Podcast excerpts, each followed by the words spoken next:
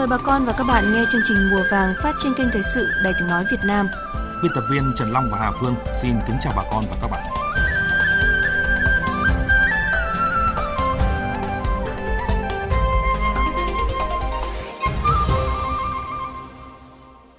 Thưa quý vị, thưa bà con, hiện nay nông dân tỉnh An Giang đang tập trung sản xuất vụ lúa thu đông 2021. Tuy nhiên do tác động của dịch COVID-19 làm giá vật tư nông nghiệp tăng cao, nhất là giá phân bón, để khắc phục tình trạng khó khăn, kịp thời hỗ trợ nông dân giảm bớt gánh nặng chi phí đầu vào sản xuất, ngoài việc tìm các giải pháp tăng nguồn cung, ngành nông nghiệp tỉnh An Giang còn khuyến cáo hướng dẫn nông dân trong sản xuất lúa thực hiện tốt biện pháp kỹ thuật quản lý dịch hại trong canh tác. Ghi nhận của phóng viên Phan Ánh, cơ quan thường trú đồng bằng sông Kiều Long. Vụ lúa hè thu vừa qua, nhiều nông dân trên địa bàn tỉnh An Giang nếu không bị thua lỗ thì cũng chẳng có lời. Mặc dù vậy, nhưng nông dân ở địa phương vẫn nỗ lực vượt khó, tranh thủ thu hồi vốn, tập trung đầu tư cho sản xuất vụ thu đông 2021 này. Tuy nhiên, bà con nông dân lại nặng trĩu nỗi lo vì giá cả mặt hàng vật tư nông nghiệp tăng cao, nhất là mặt hàng phân bón, làm ảnh hưởng lớn đến việc tái sản xuất của nông dân. Ông Trương Công Bình, nông dân ở xã Tân An, thị xã Tân Châu, tỉnh An Giang cho rằng chưa bao giờ nông dân thấy giá phân bón tăng đến chóng mặt như hiện nay. Trước đây, giá các mặt hàng vật tư nông nghiệp cũng có tăng, nhưng tăng không cao và tăng từ từ. Nhưng mấy tháng gần đây, giá phân bón tăng gấp đôi so với thời điểm trước, làm nông dân gặp khó khi tái sản xuất. Ông Trương Công Bình chia sẻ, vụ hè thu vừa qua, giá lúa xuống quá thấp, chi phí sản xuất lại cao nên nông dân không có lời cái giá vật tư thì bây giờ cái phân bón thì nó lên quá cao nhất là phân ờ, đạm ờ, phân ure đó đến một bao đến 670 lực tôi mong chức ngành chức năng có gì có điều chỉnh giá xuống cho bà con nông dân ờ, đỡ một chút chứ không thôi nếu mà giá lúa nếu mà giá phân vật tư cao như thế này mà giá lúa nó xuống thua đi quá thấp thì nông dân cũng có thể là lỗ chứ không có lời đâu. Được biết, giá phân bón bắt đầu tăng từ cuối năm 2020 tới nay, đặc biệt như ure, DAP kali, nguyên nhân là do nguyên vật liệu đầu vào tăng cao như than, khí tự nhiên, lưu huỳnh, ammoniac do sự sụt giảm của nguồn cung trên thế giới bởi tác động của dịch bệnh Covid. Bên cạnh đó, cước vận tải biển tăng rất mạnh trong thời gian vừa qua đã đẩy chi phí các loại phân bón tăng cao. Hiện giá phân bón tại một số cửa hàng vật tư nông nghiệp ở tỉnh An Giang như DAB nhập khẩu từ Philippines có giá lên đến gần 1 triệu đồng một bao, DAB Trung Quốc loại hạt xanh hơn 900.000 đồng một bao. Giá NPK ở mức từ 830.000 đến 870.000 đồng một bao. Trong khi đó, giá kali của Canada, Israel, Nga cũng đang ở mức rất cao, từ 680.000 đến 720.000 đồng một bao. Còn giá các loại ure, phân đạm ở mức từ 600.000 đến 670.000 đồng một bao trở lên. Ông Lê Khắc Chuyên, chủ cửa hàng phân bón thuốc bảo vệ thực vật xã Phú Thạnh, huyện Phú Tân cho biết, giá cả mặt hàng vật tư nông nghiệp tăng cao, nhất là mặt hàng phân bón tăng đến 72%. Hiện giá phân bón đang ở mức cao nhất trong 4 năm trở lại đây. Giá phân vụ thu đông năm rồi á, thời điểm đó nó chỉ có 335 ngàn bao thôi. Giá phân hiện giờ nếu mà so với năm rồi trên lệch tới 200 mấy chục ngàn bao rồi. Phân này phân nội địa mà mình nghĩ là giá phân cao, là do cái dịch bệnh đó nhà máy sản xuất không có ờ, hết năng suất như hồi lúc mà không có dịch bệnh nhiều khi giảm nhân công nữa này kia bởi vì cái lượng phân không có đủ giá thành nó cao theo Sở Nông nghiệp và Phát triển Nông thôn tỉnh An Giang, vụ lúa thu đông này, toàn tỉnh xuống giống hơn 160.000 hecta. Hiện giá vật tư nông nghiệp tăng cao, nhất là giá phân bón, đã và đang ảnh hưởng tiêu cực đến sản xuất nông nghiệp. Đây cũng là điều trăn trở đối với cả ngành nông nghiệp tỉnh An Giang. Ước tính, lượng phân bón sử dụng trong vụ thu đông này trong tỉnh là khoảng 89.000 tấn. Trong đó phân ure là gần 32.000 tấn, NPK là hơn 22.000 tấn, DAB là gần 20.000 tấn và kali khoảng 15.000 tấn. Trước tình hình giá vật tư nông nghiệp, nhất là phân bón tăng cao như hiện nay, ngoài việc tìm các giải pháp tăng nguồn cung ngay từ đầu vụ, ngành nông nghiệp tỉnh An Giang khuyến cáo hướng dẫn nông dân trong sản xuất vụ thu đông thực hiện tốt biện pháp kỹ thuật quản lý dịch hại tổng hợp như IPM 3 giảm 3 tăng, 1 phải 5 giảm. Chú ý giảm lượng giống gieo xạ còn từ 80 đến 100 kg một hecta thay vì trước đây từ 150 đến 180 kg một hecta. Trong đó chú trọng đẩy mạnh ứng dụng công nghệ sinh thái, trồng hoa trên bờ ruộng để dẫn dụ thiên địch, hạn chế tối đa việc sử dụng thuốc trừ sâu trong giai đoạn 40 ngày đầu sau khi xạ ngành nông nghiệp tăng cường tuyên truyền hướng dẫn nông dân sử dụng thuốc bảo vệ thực vật theo nguyên tắc bốn đúng. Ông Trương Kiến Thọ, Phó Giám đốc Sở Nông nghiệp và Phát triển Nông thôn tỉnh An Giang cho biết. Tới thời điểm hiện nay, cái giá bón lại tăng lên, cái là bất ngờ ảnh hưởng đến cái thu nhập của người nông dân. Thì chúng tôi đánh giá là cái giá lúa gạo khó mà tăng vượt bậc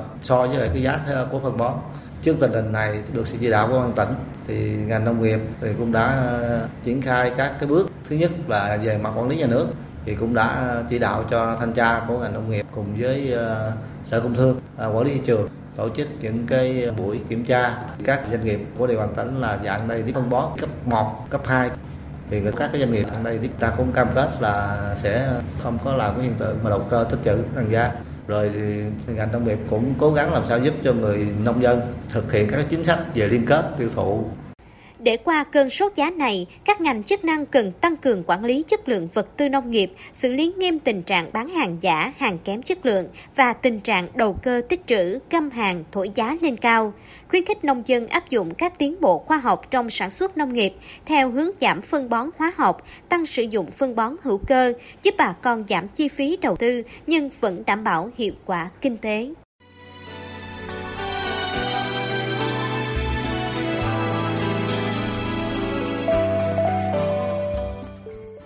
Thưa quý vị, thưa bà con, chuyển đổi số được xem là chìa khóa để giải quyết nhiều hạn chế trong kinh tế nông nghiệp hiện nay như sản xuất nhỏ lẻ, kém hiệu quả và thiếu liên kết chuỗi giá trị kéo dài suốt nhiều năm nay. Tuy nhiên, để chuyển đổi số thực sự phát huy thế mạnh trong xây dựng nông thôn mới, bên cạnh những cơ chế chính sách hỗ trợ, còn cần nâng cao trình độ dân trí nhằm bảo đảm chuyển đổi số thành công. Thực tiễn cho thấy công nghệ số đang mang lại nhiều hiệu quả tích cực cho xây dựng nông thôn mới tại nhiều tỉnh thành phố. Đơn cử như tại tỉnh Thừa Thiên Huế, địa phương đang thực hiện mô hình thí điểm xã thông minh tại xã Quảng Thọ, huyện Quảng Điền. Theo đó, mô hình được xây dựng trên lõi hạt nhân là chính quyền điện tử cấp xã với sự phân tích và trích xuất các giá trị bản địa, đặc sắc của xã hội nông thôn. Chính quyền điện tử hướng đến chính quyền số, tạo lập xã hội nông thôn số, hình thành chuỗi giá trị nông nghiệp bền vững theo hướng hàm lượng công nghệ số. Giải pháp thực hiện đó là nâng cấp hệ thống hạ tầng công nghệ thông tin cấp xã như máy tính, đường truyền, hệ thống giám sát, phổ cập điện thoại thông minh, hệ thống dịch vụ hành chính hướng đến sự tiện ích, thuận lợi nhất cho người dân, nhất là trong sản xuất nông nghiệp, chế biến và tiêu thụ nông sản. Ông Hoàng Bảo Hùng, Giám đốc Trung tâm Công nghệ Thông tin tỉnh Thừa Thiên Huế cho biết. Chúng tôi muốn gắn cái văn hóa nông thôn với là cái du lịch sinh thái và cùng với cái hệ thống sản phẩm đặc hữu liên quan đến ô cốp qua cái hệ thống quảng bá du lịch ờ, văn hóa gắn với via 3D mapping. Cái này chúng tôi triển khai mà bà con rất là mừng. Hai nữa là cái sản phẩm địa phương nó có thể lên được trên hệ thống đó. Đây là một cái bước mà chúng tôi làm mà nó tạo được cái niềm tin cho người dân nông thôn. Người ta hiểu được và tin được cái công nghệ đó giúp cho họ có thể phát triển. Bên cạnh những kết quả bước đầu từ trong các lĩnh vực sản xuất, chế biến tiêu thụ nông sản, việc chuyển đổi số và ứng dụng công nghệ thông tin trong xây dựng nông thôn mới cũng tồn tại nhiều hạn chế. Cùng với triển khai manh mún, mang nặng tính tự phát của các đơn vị doanh nghiệp địa phương, chuyển đổi số còn gặp khó khăn khi tỷ lệ dịch vụ công trực tuyến ở nông thôn còn hạn chế, chưa xây dựng được hệ thống quản lý cơ sở dữ liệu quan trọng như dân cư, đất đai, thiếu nguồn lực tài chính cho triển khai chuyển đổi số ở nông thôn. Ông Phạm Văn Thịnh, Phó trưởng phòng Phòng chuyển đổi số, Cục Tin học hóa, Bộ Thông tin và Truyền thông cho biết. Kỹ năng số người dân doanh nghiệp còn thấp, có khoảng cách lớn giữa thành phố và nông thôn, người già người yếu thế trong xã hội. Người dân còn thiếu niềm tin về việc bảo đảm an toàn thông tin cá nhân, riêng tư vào các dịch vụ số như sự lộ lọt thông tin như tài khoản ngân hàng, thu thập đời sống cá nhân với mục tiêu hướng tới là thúc đẩy quá trình số hóa, ứng dụng công nghệ thông tin, công nghệ số trong xây dựng nông thôn mới nhằm nâng cao hiệu quả công tác quản lý điều hành của chương trình quốc gia về nông thôn mới, cải thiện phương thức hiệu quả sản xuất kinh doanh của nông dân, hợp tác xã, doanh nghiệp, góp phần nâng cao chất lượng cuộc sống người dân nông thôn, hướng tới nông thôn mới thông minh, Ông Nguyễn Minh Tiến, tránh văn phòng điều phối nông thôn mới Trung ương cho biết, cần những giải pháp đồng bộ để triển khai chuyển đổi số thành công. Khi đã có hạ tầng kết nối thì chúng ta phải có hạ tầng thiết bị để sử dụng cái sự kết nối và tiếp cận được. Một vấn đề quan trọng nhất mà chúng tôi coi là cốt lõi của sự thành công ở chuyển đổi số ở nông thôn, đó là vấn đề hạ tầng về dữ liệu. Làm sao chúng ta tích hợp được và thống nhất được hệ thống hạ tầng dữ liệu thì chúng ta mới có thể phát triển và ứng dụng chuyển đổi số một cách thành công. Tìm hiểu biển đảo Việt Nam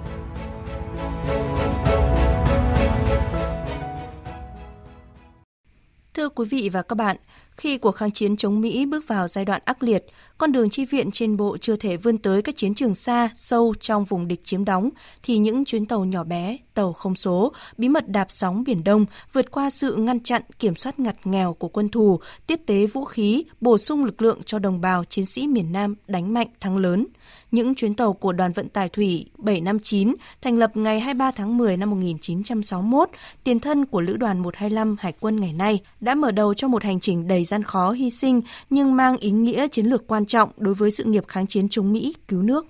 Cứ vào dịp tháng 10, ông Trần Văn Lịch, cựu chiến binh của đoàn tàu không số lại cùng đồng đội quay trở lại bảo tàng Hải quân Việt Nam để cùng nhau ôn lại, ghi nhớ những kỷ niệm trên những chuyến đi biển đầy bão táp năm xưa. Để được nhìn thấy con tàu HQ 671 hay còn được biết đến với số hiệu là C41 641 con tàu duy nhất còn lại của đội tàu không số là bảo vật quốc gia hiện được trưng bày tại Bảo tàng Hải quân. Tàu HQ671 là một phần lịch sử làm nên huyền thoại đường Hồ Chí Minh trên biển. Cựu chiến binh Trần Văn Lịch nhớ lại, để giữ bí mật cho từng chuyến đi, những chuyến tàu không số thường chọn lúc thời tiết sóng to, gió lớn để ra khơi. Những thủy thủ tàu lúc đó đều ở độ tuổi 18 đôi mươi nhưng luôn sẵn sàng hy sinh để bảo vệ tàu, bảo vệ vũ khí và bảo vệ bí mật của con đường. Ông Lịch không sao quên được cảm xúc khi vận chuyển mỗi chuyến hàng thành công. Anh em mà đi biển về thì sóng to gió lớn địch tình căng thẳng nhưng khi gặp được cái chiến sĩ bến mà thì cái mệt nó quên hết khi anh em lên tàu thì trong cái tầm nhìn của nó rất là hạn chế tối đèn tàu lúc đó thì bị tắt hết. Đèn hành trình cũng tắt đèn ở trong buồng cũng bị tắt. Lúc đó không nhận được mặt nhau chỉ nghe tiếng nói. Khi mà người ta nghe được tiếng nói thì các anh đã nhận ra nhau được người của bến. Thì họ sung sướng và bắt đầu bến mới bờ gặp nhau. Còn với ông Thẩm Hồng Lăng, ký ức về con tàu 645 vẫn vẹn nguyên trong tâm trí khi ông là thủy thủ trên tàu. Ông không thể ngờ rằng chuyến đi đầu tiên để chở hơn 60 tấn vũ khí vào miền Nam cũng là chuyến đi cuối cùng của ông với những đồng đội trên tàu 645. Được hóa trang kỹ càng đi trên hải phận quốc tế để qua mặt máy bay tuần tra của địch. Nhưng ngày 23 tháng 4 năm 1972, cán bộ chiến sĩ trên tàu không thể ngờ rằng khi chỉ còn cách Phú Quốc 60 hải lý thì nhận được điện báo từ Bộ Tổng Tham mưu tàu đã bị lộ. Tàu chuẩn bị quay mũi để trở lại vùng biển quốc tế thì đã bị địch bao vây tứ phía. Sau khi chiến đấu quyết liệt với địch, bốn chiến sĩ trên tàu đã hy sinh. Để hồ sơ, vũ khí không rơi vào tay quân địch, chính trị viên tàu Nguyễn Văn Hiệu đã quyết định cho số chiến sĩ còn lại bơi vào bờ và một mình ở lại đánh bộc phá, phá hủy tàu trước khi địch áp sát. Đứng thì anh Hiệu anh ấy đi ở bên dưới buồng ngủ anh đi lên. Anh ấy hỏi anh ấy bảo là rời tàu đi xong rồi rời tàu đi. Thế, nói chuyện thế thì ông ấy bất ngờ ông ấy đẩy tôi xuống biển. Khi tôi nổi lên thì tôi nhìn lên là tôi thấy ông ấy quay lưng ông thấy tôi an toàn ông quay lưng ông đi vào. Thì lúc bấy giờ là ông hiệu ông ấy chủ động cho nổ tàu. Thế là tôi nghe cứ ịch một cái thế là nước dâng lên. Tôi nghĩ bụng vào thế này thì chết chở vũ khí vào miền Nam. Thì chúng tôi có nhận nhiệm vụ là phải đưa được vũ khí đến tay cán bộ chiến sĩ miền Nam còn nếu không đưa được mà gặp địch thì phải hủy vũ khí thế là hai cái nhiệm vụ ấy anh hiệu anh đã hoàn thành Đại tá Trần Phong, nguyên quyền đoàn trưởng đoàn 759 tàu không số, nay là lữ đoàn 125 Hải quân kể lại. Để giữ bí mật tuyệt đối, tất cả các khâu đều được bảo mật. Thuyền trưởng và thủy thủ tàu không số không được tiết lộ nhiệm vụ với gia đình. Trước mỗi hành trình, họ phải gửi lại giấy tờ, ghi địa chỉ quê quán, người thân, chụp ảnh để lưu lại trong hồ sơ. Anh em lúc đó ngầm hiểu với nhau đó là những lần truy điệu sống để có hy sinh còn có thông tin gửi về địa phương. Thế nhưng ai cũng quyết tâm chiến đấu vì đất nước. Có thủy thủ không được lên đường đã bật khóc. Chuyến đi xa nhất của cựu thuyền trưởng tàu không số Đại tá Trần Phong là vận chuyển vũ khí đến Cà Mau vào tháng 10 năm 1963. Sau hàng chục ngày lênh đênh trên biển, né tránh sự kiểm tra gắt gao của địch, tàu đã tới Cà Mau. Nhưng khi vừa vào tới bến thì nước rút, tàu chở hơn 60 tấn vũ khí mắc cạn ngoài cửa sông. Toàn tàu chúng tôi tập trung vào ngụy trang. Anh em chiến đấu thì chuẩn bị vũ khí sẵn chiến đấu. Anh em khác tập trung là căng bạc lên, căng bạc trắng lên che coi như cái tàu đi buôn, đi giao hàng các nơi về đó. Và vừa xong đấy thì máy bay đến, nó lượn ba vòng, nghiêng ngó hết. Tôi thuyền trưởng cùng anh tín hiệu lên đại chỉ huy, mặc áo là rằng ri treo cờ ngụy lên. Mà lượn ba vòng xong thì nó bay đi luôn. Và chúng tôi quan sát toàn bộ dưới biển thì không phát hiện được gì. Hoạn nạn đã qua và cả bến cả tàu reo mừng sau khi đất nước thống nhất, đường Hồ Chí Minh trên biển đã trở thành con đường huyền thoại không chỉ với những người lính kiên trung mà còn là điểm bí ẩn không thể lý giải với quân địch. Những con tàu ấy cùng những cán bộ chiến sĩ hải quân đã dũng cảm, kiên cường vận chuyển hàng trăm ngàn tấn vũ khí, cán bộ chiến sĩ ra Bắc vào Nam.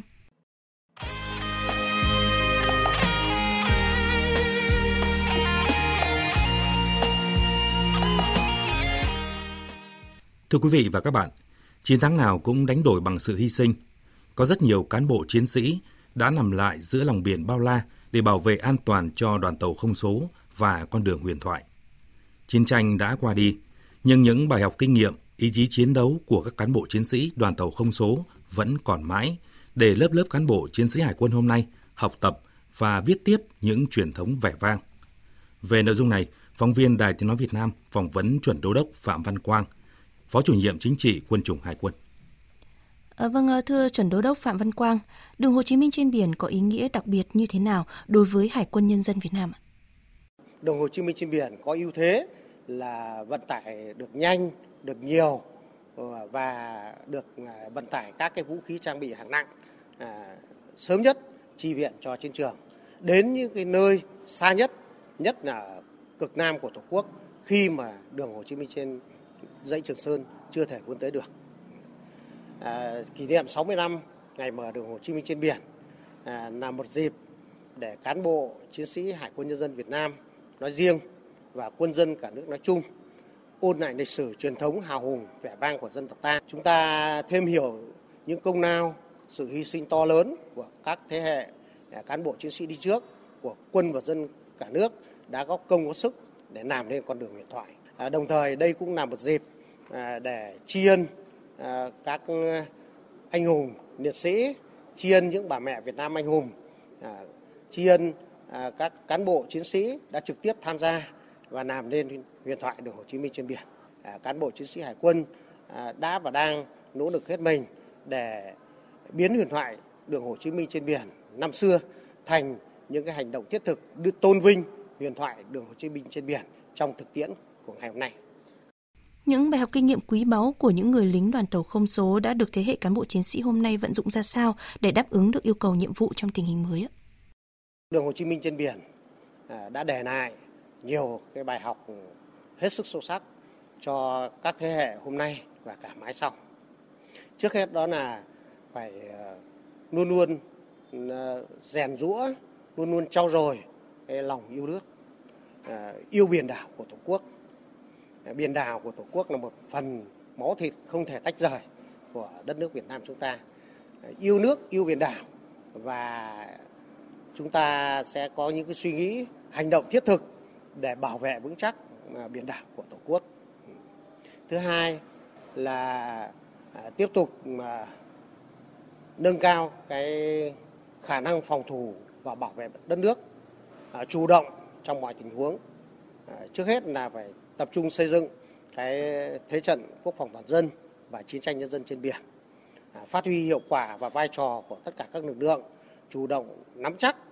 à, và kịp thời tham mưu xử lý tốt các cái tình huống nảy sinh, không để bị động bất ngờ.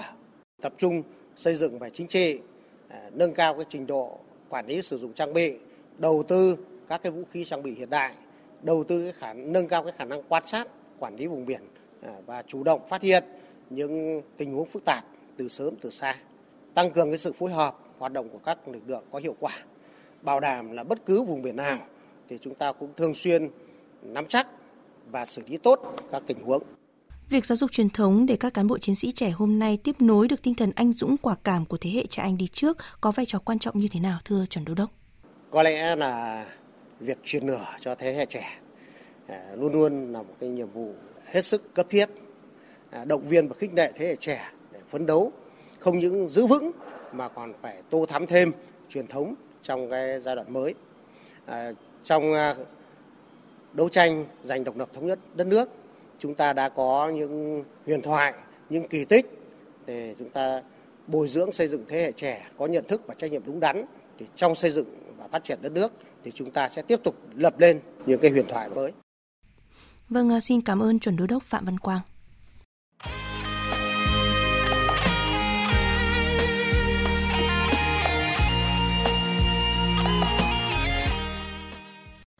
Thưa quý vị, thưa các bạn, để nâng cao kiến thức pháp luật cho ngư dân khi tham gia hoạt động khai thác trên biển, góp phần giảm thiểu chấm dứt tình trạng tàu cá ngư dân đánh bắt hải sản trái phép, vi phạm vùng biển nước ngoài. Thời gian qua, các lực lượng như kiểm ngư, bộ đội biên phòng, cảnh sát biển, hải quân đã tổ chức nhiều buổi nói chuyện pháp luật về biển đảo cho ngư dân tại địa phương, tại bến cá, ô tàu, làng trài và ngay cả khi ngư dân đang khai thác trên các vùng biển thuộc chủ quyền của Việt Nam. Phóng viên Thu Lan đề cập nội dung này. Tranh thủ khi những tàu đánh cá của bà con ngư dân huyện đảo Bạch Long Vĩ cập vào âu cảng bán hải sản, nghỉ ngơi, sửa chữa, chuẩn bị ngư lưới cụ cho chuyến đánh bắt khai thác thủy sản tiếp theo. Cán bộ chiến sĩ Bộ Tư lệnh Cảnh sát biển đã trực tiếp đến khu neo đậu tàu thuyền để tuyên truyền phổ biến giáo dục pháp luật về chủ quyền biển đảo cho ngư dân và các quy định khi bà con khai thác trên biển, đặc biệt là luật thủy sản 2017 và những khuyến nghị của Ủy ban châu Âu EC về chống đánh bắt bất hợp pháp. Thượng tá Lê Huy, Phó chủ nhiệm chính trị Bộ Tư lệnh Cảnh sát biển Việt Nam cho biết. Chúng tôi tập trung công tác tuyên truyền ờ, phổ biến giáo dục pháp luật cho ngư dân và nhân dân, nhất là các nội dung liên quan đến luật biển, các nội dung liên quan đến hiệp hợp tác ừ, nghề cá, làm sao để nâng cao nhận thức cho ngư dân không sang các vùng biển nước ngoài để đánh bắt trái phép. Tại các trung tâm âu tàu và làng trài ở quần đảo Trường Sa, bà con ngư dân rất yên tâm vươn khơi bám biển bởi nhận được sự trợ giúp rất nhiều từ cán bộ chiến sĩ nhân viên âu tàu.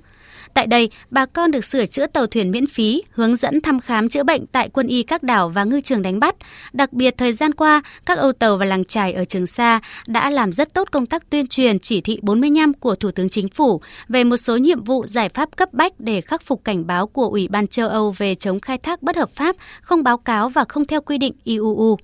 bố trí chỗ neo đậu cho tàu thuyền, nơi ăn, chỗ nghỉ cho ngư dân vào tránh trú bão an toàn. Đây thực sự là những ngôi nhà chung giữa biển của ngư dân.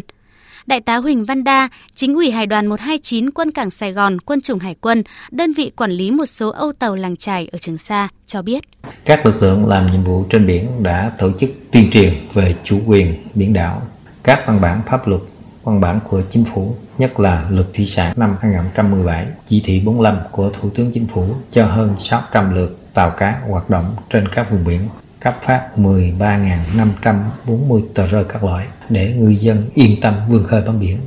Theo ông Phạm Minh Sơn, chi đội trưởng chi đội kiểm ngư số 3, thời gian qua thực hiện chỉ thị 45 và công điện 732 của Thủ tướng Chính phủ về việc tăng cường các biện pháp ngăn chặn, giảm thiểu và chấm dứt tàu cá